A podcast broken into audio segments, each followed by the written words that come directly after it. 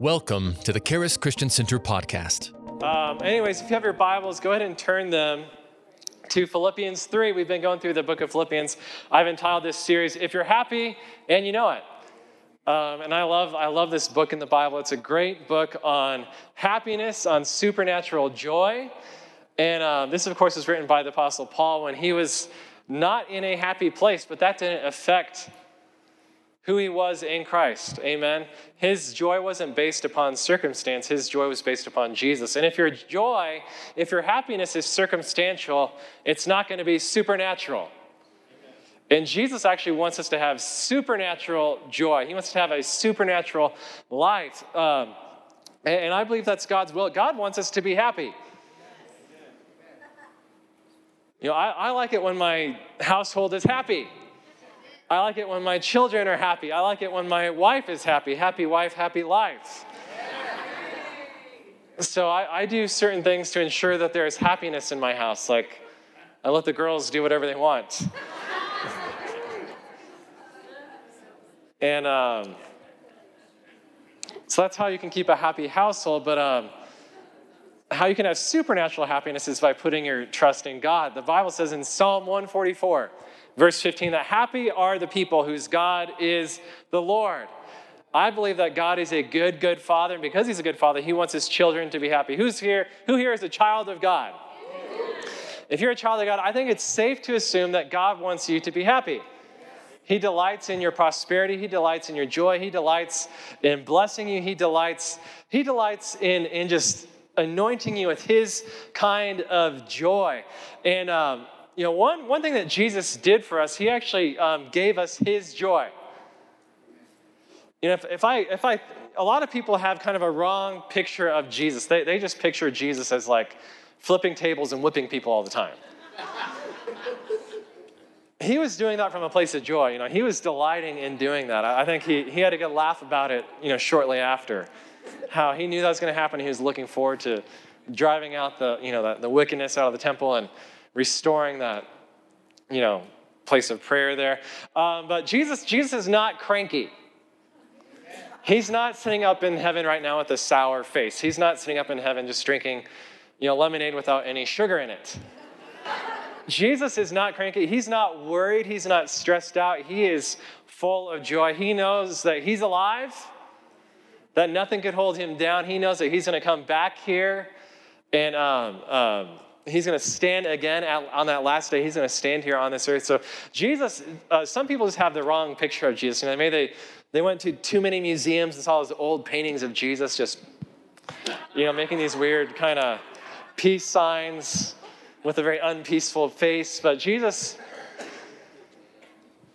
I like what the Bible says about Jesus. I like what the prophets said about Jesus. I like what the uh, this prophecy in Psalm 45, verse 6 and 7 speaking about Jesus, speaking about the Messiah. So if Jesus was cranky, he couldn't be the Messiah. If he didn't have joy, he couldn't have been the Messiah. If Jesus was just unpleasant all the time, just bitter and worried and stressed out and depressed and anxious and like it would it disagree with this messianic prophecy from Psalm 45, verse 6 and 7, which says, Your throne, O God, is forever and ever. A scepter of righteousness is the scepter of your kingdom. You love righteousness and hate wickedness. Therefore, God, your God, has anointed you with the oil of gladness, the oil of joy, more than your companions. Jesus had more joy than anyone who was around him. I love that. He had more joy than any human that's ever walked on the face of the earth. And um, you know why is that his joy was not natural. His joy was not circumstantial. His joy was not based upon what people thought about him. It, it, it came from who he was.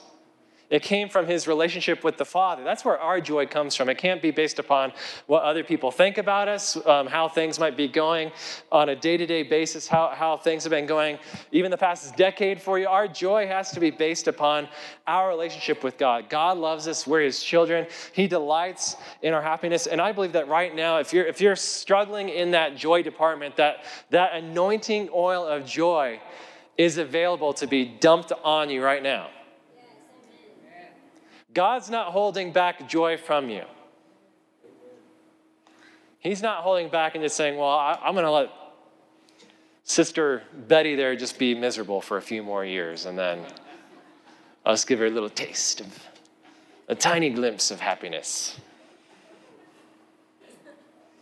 No, he, he, he, that joy is there for us uh, right now. And I believe that if you just, just open yourself up to that and say, God, I, I, want, I want a double dose of that joy. You know, the high priest, the high priest, they could just anoint people with, with those anointing oils. That's, that's one of the anointing oils of Jesus.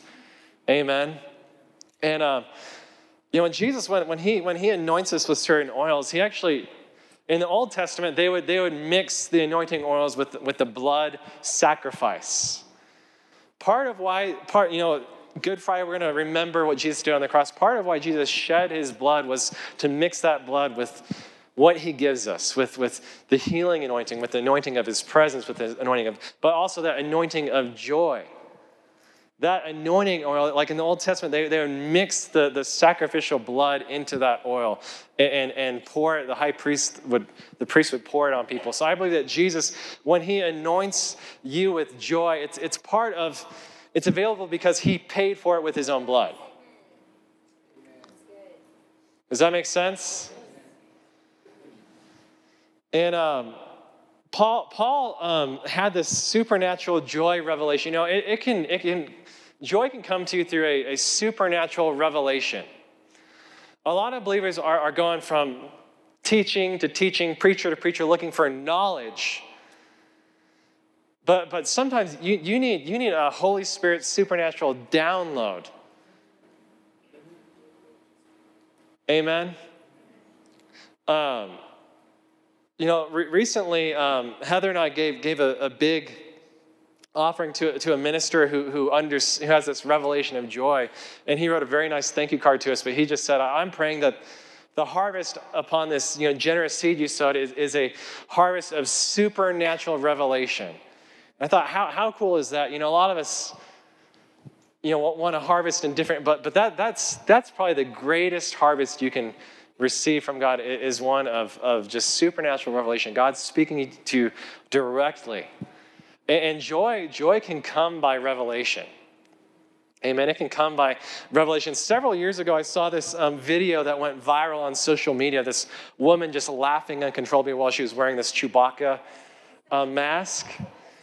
And it turns out she, um, may, a few of you have maybe seen that, but she, she wrote a book that told her life story. And um, she had actually been um, horribly abused as a girl and, and, just struggled with extreme anxiety, extreme depression. But, but God actually healed her heart and gave her supernatural joy. And um, that, that kind of joy, it's just contagious. You know, she, she would go, it went very viral. She was on like a lot of um, talk shows and things like that. And, and, just people just around her, you could just tell it, like she just had this supernatural anointing of joy on her. And um, it, it, came from, from Jesus. And I just think that's so cool when, when um, we receive um, these things just by supernatural revelation. So Paul, Paul had that supernatural revelation. So we're going to talk about if you're happy, and you know, we're going to go to Philippians 3 now and just share on a few keys to keep rejoicing. I think the enemy tries to steal joy. He tries to steal joy. He tries to man, just, just muck people up, muck places up, muck relationships up, muck churches up with strife, with bitterness, with nonsense. Um, that doesn't really matter. And um, I think some of the things that trip people up are so, are so small and so in, insignificant compared to, like, don't, don't lose your joy over little piddly things. Amen? And um, let's, let's read here. So, this, this, first key that Paul talks about in Philippians 3 is, is, just keep living for Jesus. Keep, man, if you keep living for Jesus, um, you're going to have tremendous joy. Um, Philippians 3, verse 1 Finally, my brethren, rejoice in the Lord. For me to write the same things to you is not tedious, but for you it is safe. So he, he writes, rejoice, rejoice in Lord, joy. He write, he's talking about joy over and over. And he's saying, for me to write it over and over again, it's not tedious. I'm going to remind you as many times as I can keep rejoicing in the Lord. Keep rejoicing. No matter what's going on, your joy is not circumstantial, your joy is from Jesus. Keep rejoicing. Amen. And, and live for Jesus. I, and he, he gives them some warnings here, like beware of dogs. How many of you have ever seen those beware of, of dog signs? We need to get one for our house. We have a dog that likes to, to nip at people, bite at people, and Heather, every time we have a new person come to our house, it's, it's her dog that she rescued in Tennessee, this, this um, you know, stray dog that showed up on her porch. And um, he, he had a lot of issues. He still has some issues. Heather's helped him a lot. My dog, Winston, has helped him a lot, but he still has some issues. So we, we always tell people beware of Willie Nelson. you know, don't try to pet him, don't just, just ignore him. Beware. But, but almost 50% of the time, people think they know better than Heather. Like, oh, I'm, I'm a dog whisperer. Trust me, they, they reach their hand down and it just gets bit, and they. it's happened many, many times. And I think Paul, Paul's saying, you know, some of you have been bitten by religious dogs. And you keep, you keep I've, I've, I've warned you several times. I've warned you in Colossians. I've warned you in Galatians. I've, I'm warning you now in Philippians, but beware of dogs. And what's he, what's he talking about? What, what kind of, and he's saying this over and over again. And in Galatians 5.15, I like what he said there to the church in Galatia. But if you bite and devour one another, beware lest you be consumed by one another. So, so he's saying that beware of, of people who continually bite, who continually devour, who continually consume you. Beware of evil workers, beware of the mutilation. He's talking about people who have a religious spirit, people who are very legalistic, people who are trying to point you back to the law, point you back to circumcision, point you back to, hey, your joy, you, you shouldn't be happy because you got to do something. Why are you happy? Why do you think why do you think God loves you? Why do you think you're righteous? Why do you think you can trust in God? You're not you're not good enough. He's saying, beware, beware, beware. They're, they're, they're out there. They're out there during his lifetime. They're out there still today. And, and um, some people just, you know, they, they think, well, I, I'm okay. I understand true faith. I understand grace, but I, I'm just going to just try to pet the law a little bit and try, you know, it, it's okay just a little bit to, to live by it, a little bit is okay. It's just a little dog. And, and he's saying, Be, beware. And um, if, if, someone, if something is constantly biting at you, it's, it's better to just keep your distance, right? Beware. Don't try to climb the fence. Don't try to go pet them. Don't try, just, just, um, the grass is greener on your side of that fence. It's greener on the grace side, trust me. You don't need to go, go back to legalism, go back to the law. It, it's greener right where you're at. It's greener. Jesus is, is on that side, He's on the grace side of that fence. So stay on that side of the fence. Amen. He's saying, Be, beware of evil workers, beware of people who are trying to maybe manipulate you through the law, mani- just they're not really looking out for your best interests. They're looking out for themselves, looking, trying to gain control. Um, manipulation is evil. It, it's um, to, to me, it's like witchcraft. Um, one thing I love about this church is, is we, we do not manipulate. Jesus paid it all, so if you're going to give, it's, it's, it's because you get to do it, not that you have to do it. If you're going to serve, it's not because we're going to manipulate you into serving. It's, it's, uh, gee, everything that we do, we do it out of a place of freedom. Does that make sense? I was thinking about how Paul, you know, in Philippians 1, he, chapter 1, he introduces himself as a bondservant of Christ. So, so he worked very hard. He really, Paul was a servant, he was a hard worker. Um, but he, he wasn't doing it out of, out of something that, out of a debt that he owed, right? He said, I'm a bondservant. What's a bondservant? In the Old Testament, a bondservant is someone who, who was enslaved for a period of time. They, they were in such great debt that they couldn't, you know, they didn't have enough to pay, they didn't have enough, they, they couldn't sell enough things, they couldn't, so they actually had to, to, to owe a certain period of time to pay off that debt. Like, I'll work for, for 10 years to pay off that debt. Right? I'll sell 10 years of my service, 10 years of my life to pay off that debt. Bankruptcy wasn't a thing in the Old Testament, right? And, um, but, but in the Old Testament, it said if someone, after they served, after they served what they had to, if they really loved working for that master, and said, I really love my life here. I love what my master has done for me. I love the life I have here. I, I, want to just keep working for this guy. And it's not because I owe it, but it's because I love my master. Then, then, then that servant would take an awl and, and pierce their ear, and it'd be a mark that they, they, they aren't, it's what they're doing now isn't because they have to, it's because they've chosen to do it. Right?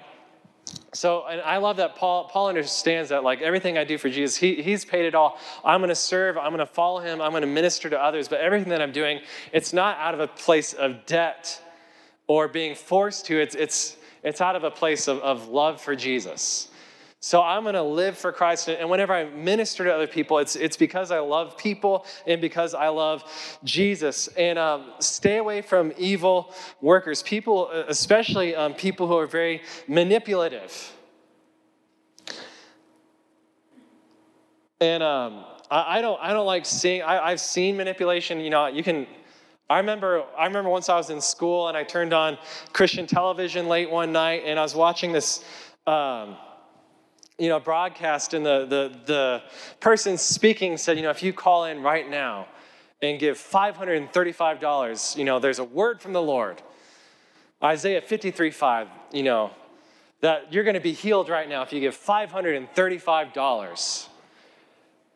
That, that, was, that was very manipulative, right? Healing, healing is actually a free thing available to the believer. It's part, it's part of what Jesus paid for at the cross. It's part of salvation. If you have to pay for any part of salvation,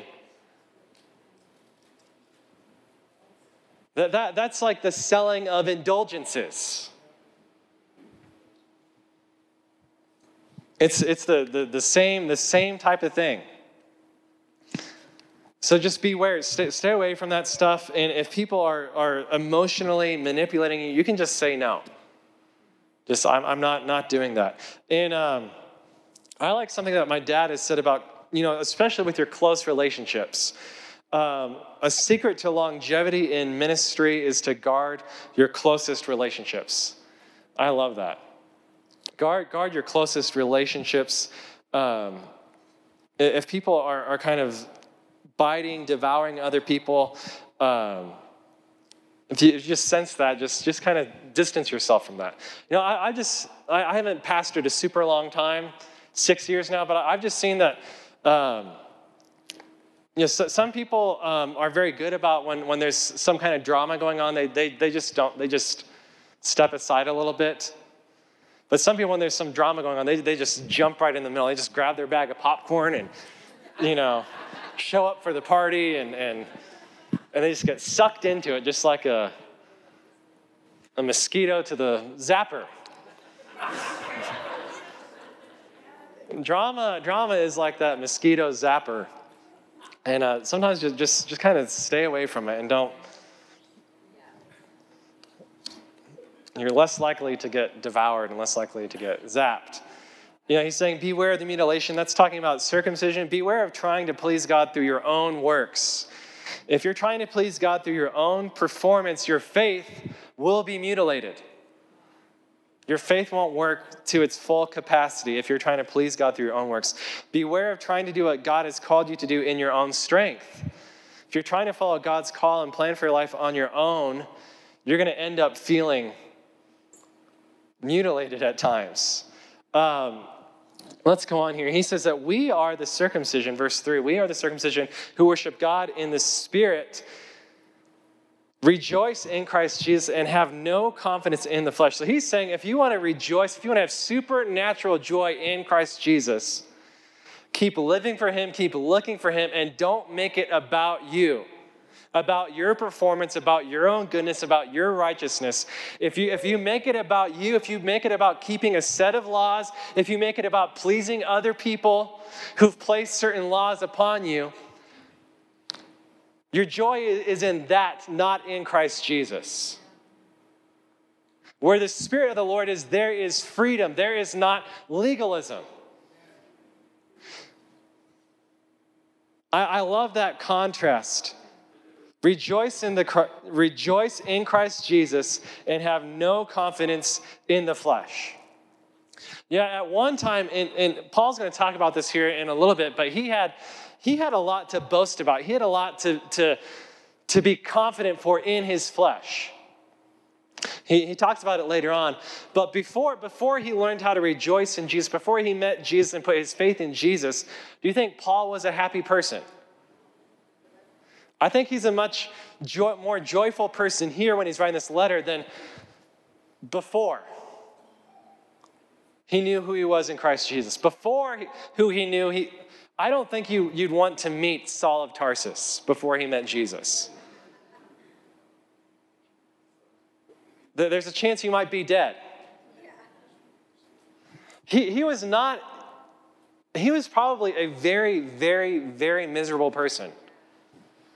There's one point in, in Acts, he was telling his testimony to King Agrippa, and he said, Before I met Jesus, I was filled with exceeding rage. How, how many of you ever met someone like that? They're just, they just have this exceeding rage. That, that's probably who someone who, like the Saul of Tarsus, was, but he's saying, rejoice in Christ Jesus, have no confidence in the flesh. He, he was someone who could have a lot of confidence in the flesh. He was someone who had, had a name for himself, had the best education, had you know, society's approval, who, who you know, dotted every I, crossed every T. But he was a miserable person. But he's saying in Christ Jesus, you can truly rejoice. I love what he says here. So he's saying if, if, if it's about confidence in the flesh, look at me, verse 4. Though I also might have confidence in the flesh, if anyone else thinks he may have confidence in the flesh, I more so. He's saying if you want to make it about you, about your own performance, about your own works, about your own rule following, uh, let, let, me, let me show you. He's saying that there's other preachers out there who are making it kind of mixing the law in with, with the grace of Jesus, but he's saying that's not what it's about. Right? He's saying if you make it about that, I could boast a lot more. I was circumcised the eighth day of the stock of Israel, of the tribe of Benjamin, a Hebrew of the Hebrews, concerning the law of Pharisee, concerning zeal, persecuting the church, concerning the righteousness which is in the law, blameless. I think that's a big statement. To say, if you, if you looked at my life and have it, had it measure up to the law, you couldn't find anything wrong with me. I kept the law, the Old Testament law, precisely. But, but the way I was trying to keep the law, the law kept on pointing to me, to me, to me, right? If, if, you're, if you're a legalistic person, you, you try to make yourself look good. It's about you. Law keeping is about you, it's not about a relationship with Jesus. If I, if I came home and, and wanted to, to have joy in my household, I wouldn't just go up to Heather and list 100 reasons why she should be happy. Look at me. Look at me. Look at me. Look at me. Look at look at look at look at look at. Would that make you if you were having a rough day, Heather? And I just showed up after work and you know, there's a screaming baby and you know the you know you've had a rough day, and I just say, Well, you should be happy because look at me. look at what I have done. And just listed, you know, all 660 laws I have followed, you know, throughout the day. And, oh, thou most belovedest of my. That, that that wouldn't lead to much joy in the house.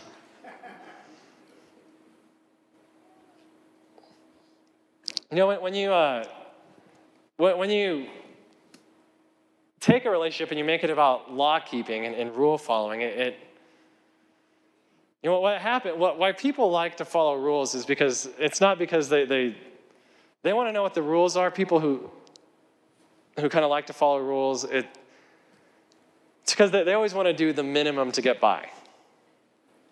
You know, I remember I remember when I um, was doing my doctorate at Rice University of Music, I had to teach a freshman uh, music theory class. And uh, this is my first time teaching like, like kind of a course like this. And um,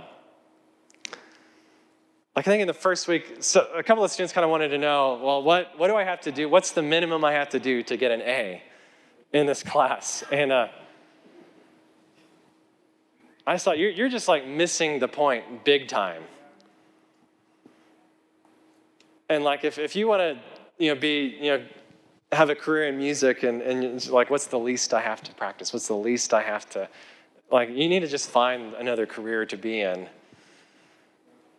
Um, but that's what that's what that's what like religion is like approaching God. Well, what's the if it's based upon you and you, you kind of gravitate towards that, well, what's what's the least I have to go to church? Do it, you know, do I just just am I okay just with Easter and Christmas? Uh, what's the what's the least I have to volunteer? What's the least I have to give? You know, you know why like tithing isn't mentioned a whole lot in the New Testament? Because there's no cap on giving for the New Testament believer. There's no cap on how often you assemble. You know, there's, there's no cap on it. And um, you know, and again, just relating it to like a uh, a relationship we can understand, like marriage. If I, if I if on our wedding day here on, at the altar, you know, with my father and ministering the vows, if I, I said, all right, well, Heather, we're, before I say I do, I want to know what's the least, you know, I have to pay for a present for you every, you know, time it's your birthday. What's the least amount of dates we have to go on now that we're married? What's the What's the, you know, the least I have to spend on vacation? What's the, how, how, what's the least amount of times I have to tell you I love you? What's the, does that sound like a healthy relationship? No. And, and if, you, if you approach God that way, like what's the least, you know, um, it's, it's, not, it's not a healthy type thing. And, and God, God isn't looking out to do what the least he could do for you. Some people think that about God. Like, God, God's to just do the least for me. You know, God, God's just to take care of me enough financially. Or God's just going to take, you know, just help me get by with my health or help me. He's, he's just He's just a get by kind of, that, that, that's not, man, who, who would want someone like that as a, as a close relationship? Someone who they just think is just always out to do the very least. God, God actually did the very most for us, and He still wants to do the very most for you today, right? And the Bible says in, in Romans 8 that he who, he who did not spare his own son, how will he not also freely give us all things. Does that make sense? God's not, God is not holding out. God is not what, what's the least I can do for Aaron today. Right? God, God is looking out for ways to bless us in just more, more than we can even comprehend. Um, let's go on here. So, verse 7 What things that were gained to me, these I have counted lost for Christ. Yet indeed, I also count all things lost for the excellence of the knowledge of Christ Jesus my Lord, whom I have suffered the loss of all things and count them as rubbish, that I may gain Christ and be found in him, not having my own righteousness, which is from the law, but that which is through faith in Christ, the righteousness which is from God by faith. So he's saying, everything that I accomplished on my own, all my, all my own righteousness, all my own um, good deeds, all my you know, how people saw me, all, all of that, This, this perfect little life that I thought I had before I met Jesus, it, doesn't even compare to the excellence of the knowledge of Him. And that, that word knowledge, it's not knowing about Him, it, it's, it's, that word is talking about a relationship with Jesus. He's saying have, having this life giving, life changing, uh, experiential relationship with Jesus. Nothing can compare to that. Everything that I thought was great compared to that is complete rubbish. He said, I'm going to keep gaining Christ, be found in him, not having my own righteousness. This is verse 9, which is from the law, but that which is through faith in Christ. True righteousness comes through faith in Jesus. The righteousness which is from God by faith, that I may know him and the power of his resurrection and the fellowship of his sufferings, being conformed to his death, if by any means I may attain to the resurrection from the dead. He said, if he got out of that grave, I'm walking too. Right? A couple weeks ago, we had dinner with um, some neighbors, and uh, one of our neighbors, he's a, a, minister from a certain denomination, and we, were, we brought up uh, um, another type of denomination. Heather was asking about, because uh, this, this uh, neighbor of ours is, is, very intellectual, very smart. He, he has his own like online Bible commentary with other um, seminary professors, and um, Heather was asking him what he thought about um, you know, instruments in church. And, you know, she know, like in Tennessee, there's a few churches that they don't allow any instruments and he said well they're just very strict in how they interpret scripture and, and um, if they don't see it in the new testament then they're not going to do it at all. So you know there's a lot of of course in the psalms and the old testament you know all throughout the old testament there's a lot of scripture about instrumental worship. You know shofars are mentioned flutes are mentioned praise god i can at least be an old testament musician. The flute is specifically mentioned. Electric guitars are not mentioned, sorry, for those who strictly interpret. You know, and I, I just made a joke and I said, well, I guess they're going to miss out on the, the second coming because their church won't have a trumpet. They won't hear the sound of the trumpet. Which that is mentioned in the New Testament, by the way, the, the when the trump sounds. So there is there is an instrument. So I guess I guess it, those denominations, they could, they could just have trumpets. and choirs and, you know, people with multiple eyes and wings and dancing around church. Heaven is going to be a wild place.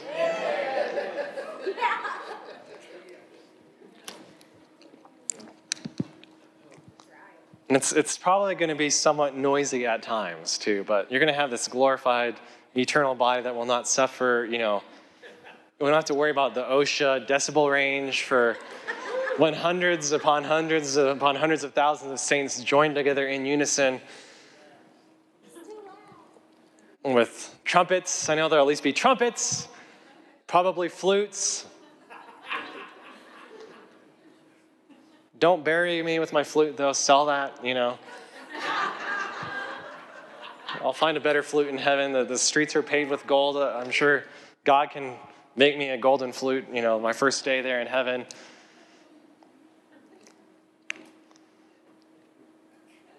We're going to all attain to the resurrection from the dead. Amen. Everyone who, who puts their trust in Jesus because he is the resurrection and the life. So keep living for Jesus. Amen. Next point here keep moving forward. I was kind of thinking about Paul. Just kind of everything that he, he um, personally did, personally saw throughout his life. Um, he, he, he could have been someone who just got stuck in shame, stuck in guilt, stuck in why did I do that? Why st- stuck there, right? But one, one thing I know about, about one thing that the blood of, of Jesus, I talked about this last week, how salvation, it's both past, present, and future. One thing about that, that current um, work of salvation going on in the life, we talked about the current um, salvation that's going on in you. It's, it's, in your soul, right? You're being transformed by the renewing of your mind. The Bible talks about that the, in, in Hebrews that, that um, the blood can actually purge our conscience. So the blood can actually wash your, your, your conscience, your, your thought life, your, your, your mind. The blood of Jesus has, has the ability to, to, wash, to wash you uh, of hurt, self inflicted hurt, hurt that other, maybe serious trauma. I don't, the one, the, the blood of Jesus can, can just, I know some people who've been through some crazy things in life, but you wouldn't even know it. It doesn't, it doesn't affect them like the way it, it can affect, would normally affect people. Because that, that, that blood of Jesus can actually purge your conscience. Does that make sense? And um, I believe that happened to Paul. I believe, you know, he could have been really tore up. Maybe other people were, were placing guilt on, you know, hey, I, I saw you there when Stephen was killed. I saw you there smirking. I saw you there giving the command for everyone to stone him. But I, I, think, I think Paul, Paul the, the blood of Jesus purged his conscience. So he didn't have to dwell in, in that past, that, that past of shame, hurt. Does that make sense? And he kind of talks about that here. And he, he's saying, hey, um, verse 12, not that I have already attained or am already perfected. I love this. He's saying, I'm not perfect. I'm not saying I'm perfect. He's saying, if you really are a mature believer, you're, you're not going to claim to know it all. He said, I, I keep pressing on that I may lay hold of that for which Christ Jesus has also laid hold of for me. Brethren, I do not count myself to have apprehended, but one thing I do, forgetting those things which are behind and reaching forward to those things which are ahead, I press toward the goal for the prize of the upward call of God in Jesus Christ. Therefore, let us, I love this, as many as are mature have this mind. So he's saying if you're really mature, you're not going to get hung up in your past. You're not going to get hung up in the past of other people. And you're going to realize that, hey, I don't have it all figured out yet. You know, I'm a new creation in Christ Jesus, but also, hey, these people who believe on Jesus, they, they are new creatures in Christ Jesus as well. If you're mature, have this mind, and if any of you if anything you think otherwise, God will reveal even this to you. So he's saying if you if you think you already know it, you don't. God's going to reveal some more stuff. God, if you think you know it all, if you think you, you know it all, you don't you don't need to learn from anyone else. You don't need to learn from other believers. You don't need to learn from a preacher. You don't need to learn. God's going to reveal some things to you. And he said, Nevertheless, to the, to the degree that we have already attained, let us walk by the same rule. Let us all be of the same mind. He's saying, let, let's all keep growing together. Amen. I've heard this statement before, but some people, you know, want to leave a church because they, they just, I've just grown too much for that place. I've just grown too much. There's nothing there for me anymore. That Pastor Lawson, I, I've just heard all of his, I, I know that Pastor Aaron, man, I just heard it all. There's nothing I can learn there. There's nothing I can do there. I tell them what I should do, but they don't even listen to me. That means I should just go somewhere else and tell somewhere else what I can do. And, anyways, it's not a, mature mindset to have. He's saying, let's have a different mindset, right? Let's all be in unity and, let's grow together. I, I, love, I love growing together with people. I love, uh, I, I love growing with my wife. I love growing here as a pastor here at this church. I love growing as a father. I love growing in my revelation of Scripture. I love growing with you know all the different teams here. I like looking at everyone on the music team and just see how how people grow. I like growing together. That's that's what that's what a local church is about. It's about growing together. Amen. Um, and I believe I believe we're growing. I haven't stopped growing here, so I got I got plenty to learn, plenty to still apprehend and to attain. Amen. And, and kind of the more I grow, the more I realize I don't know. And I need to apprehend and figure out a lot more. All right, verse 17. So keep moving forward. Uh, this, this is awesome here. Verse 17, kind of to the end of this chapter. My last point on rejoicing is to realize that you're, you are a citizen of heaven. This earth is not your home. And I sometimes I'm glad this is a temporary lease I have here on earth, you know. Um, and some of the things that we experience and see here in this world, like, it's a temporary thing. Some things can get frustrating here, but um, we, we need to realize that our citizenship is in heaven. And that, that's one reason why we sometimes feel out of place here. I remember um, the first time, you know, when, when we started this church uh, in 2001, I moved from Kit Carson, Colorado to Colorado Springs. So I went from a town of 300 to a the freshman class at Cheyenne Mountain High School, a class of over 300. You know, on the first day of school, I was offered marijuana, offered alcohol, uh, you know, a bear ran across the sidewalk right in front of me as, as I was walking up the, you know, the sidewalk going home. Like my, I, I felt very out of place. I'm not in Kansas anymore. You know, eastern Colorado is pretty much Kansas. There's not much difference between Kit Carson and the further east you go until you get to like St. Louis, and then things start changing. the western part of the U.S. is just pretty flat and sparse, and a lot of corn, a lot of cows, But I, I felt I, I, I didn't feel like I was in place. And I kind of had to learn at that age that, hey, it's okay not to feel like you fit in. Because we don't fit in. And that's why I've always been different. Heather tells me I'm, I'm quirky or something, you know, I'm. I think, I think, I think, yeah, when that bear ran in front of me, the bear, the dragon, and the beast, and, and all just ran in front of me, and just submitted to King Jesus. I, I just learned it's, it's okay to be different. And I, I've been comfortable being different because I know this, this is not my home. Verse 17, brethren, join in following my example and note those who so walk as you have us for a pattern. I, I love this. You know, Paul, Paul's saying, hey, look, look at me. We need examples. We need flesh and blood examples of people who, who've, you know, who, who've lived, who, who are mature people, who, who stay, who, who you know, find people who, who can be an example to you. And um, I like finding um, elders, people who are older in the faith, people who've actually walked that faith journey for, for decades upon decades, and just watching, watching them, being like them. Um, you know, Pastor Larry Gifford over here spoke to the, the men's ministry Saturday, and I just thought, man, what a great example of someone who just loves God, loves people, loves the church.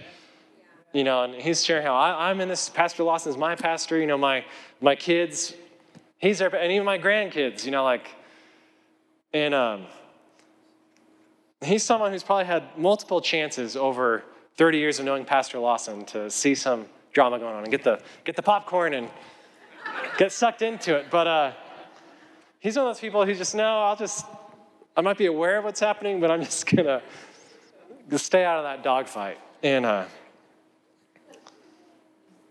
and that's that's a better place to stand on, on the side of the fence where the dogfight's not going on.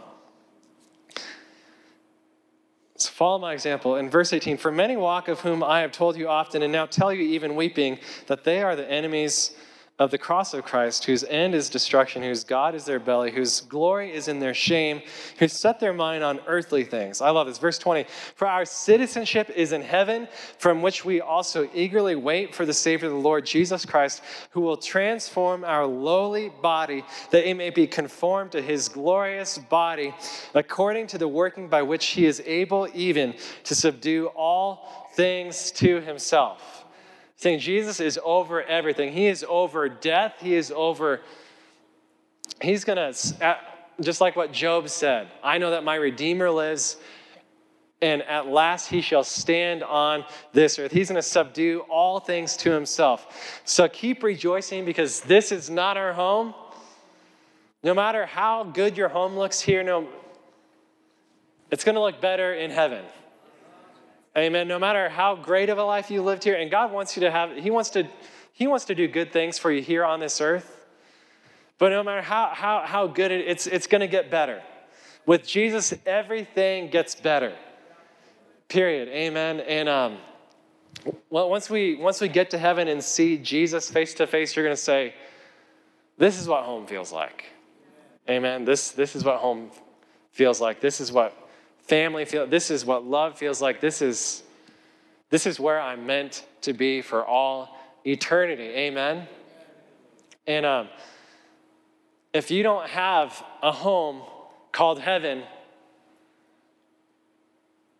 God wants you to be home there. He wants you to feel at home in His presence, even when you experience His presence here on this earth. He wants you to feel at home.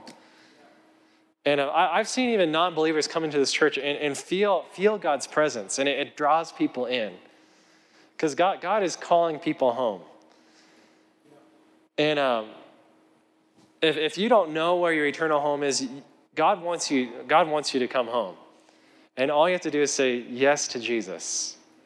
Jesus, I, I want to come home. I want to live for you. I'm ready to come home. And you'll know that you're home and you know where your eternal home is. Amen. It's in heaven. Thank you for listening to the Charis Christian Center podcast. If you would like to receive prayer, product, or more information about the ministry, go to www.charischristiancenter.com or call us at 719 418 4000.